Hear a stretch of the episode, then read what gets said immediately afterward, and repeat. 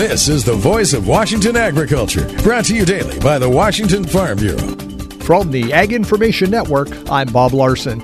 With inflation still high and interest rates on the rise, another issue farmers and businesses are finding is a lack of workers, still having trouble finding workers who may have left the workplace during the pandemic. Megan Williams, associate economist at the Kansas City Fed, tells us more. A lot of that has to do with the labor force participation rate is definitely lower than it was pre-pandemic. Still having trouble attracting some of those people back into the labor force that exited during that time. So why is inflation so high right now? One is the issue we just talked about. When businesses have trouble attracting workers, they will have to start to increase wages to try to attract those workers. And once that happens, businesses are paying more for workers, then they will have to then in turn look at their own balance sheets and increase their prices to the consumers. And if farmers farmers can't find workers, Williams says some will turn to automation. Some are automating, you know, instead of using workers to do jobs, which can be good for some things, but can also be problematic in the future when people are looking for jobs. Those aren't there anymore. But I would say if companies are having trouble with that, then they will turn to automated. Interest rate hikes are not something anyone wants to see, but Williams says we have to have that if we want to see inflation go down, and we should expect a few more increases this year. Voice Washington Agriculture. Presentation of the Washington Farm Bureau and the Ag Information Network.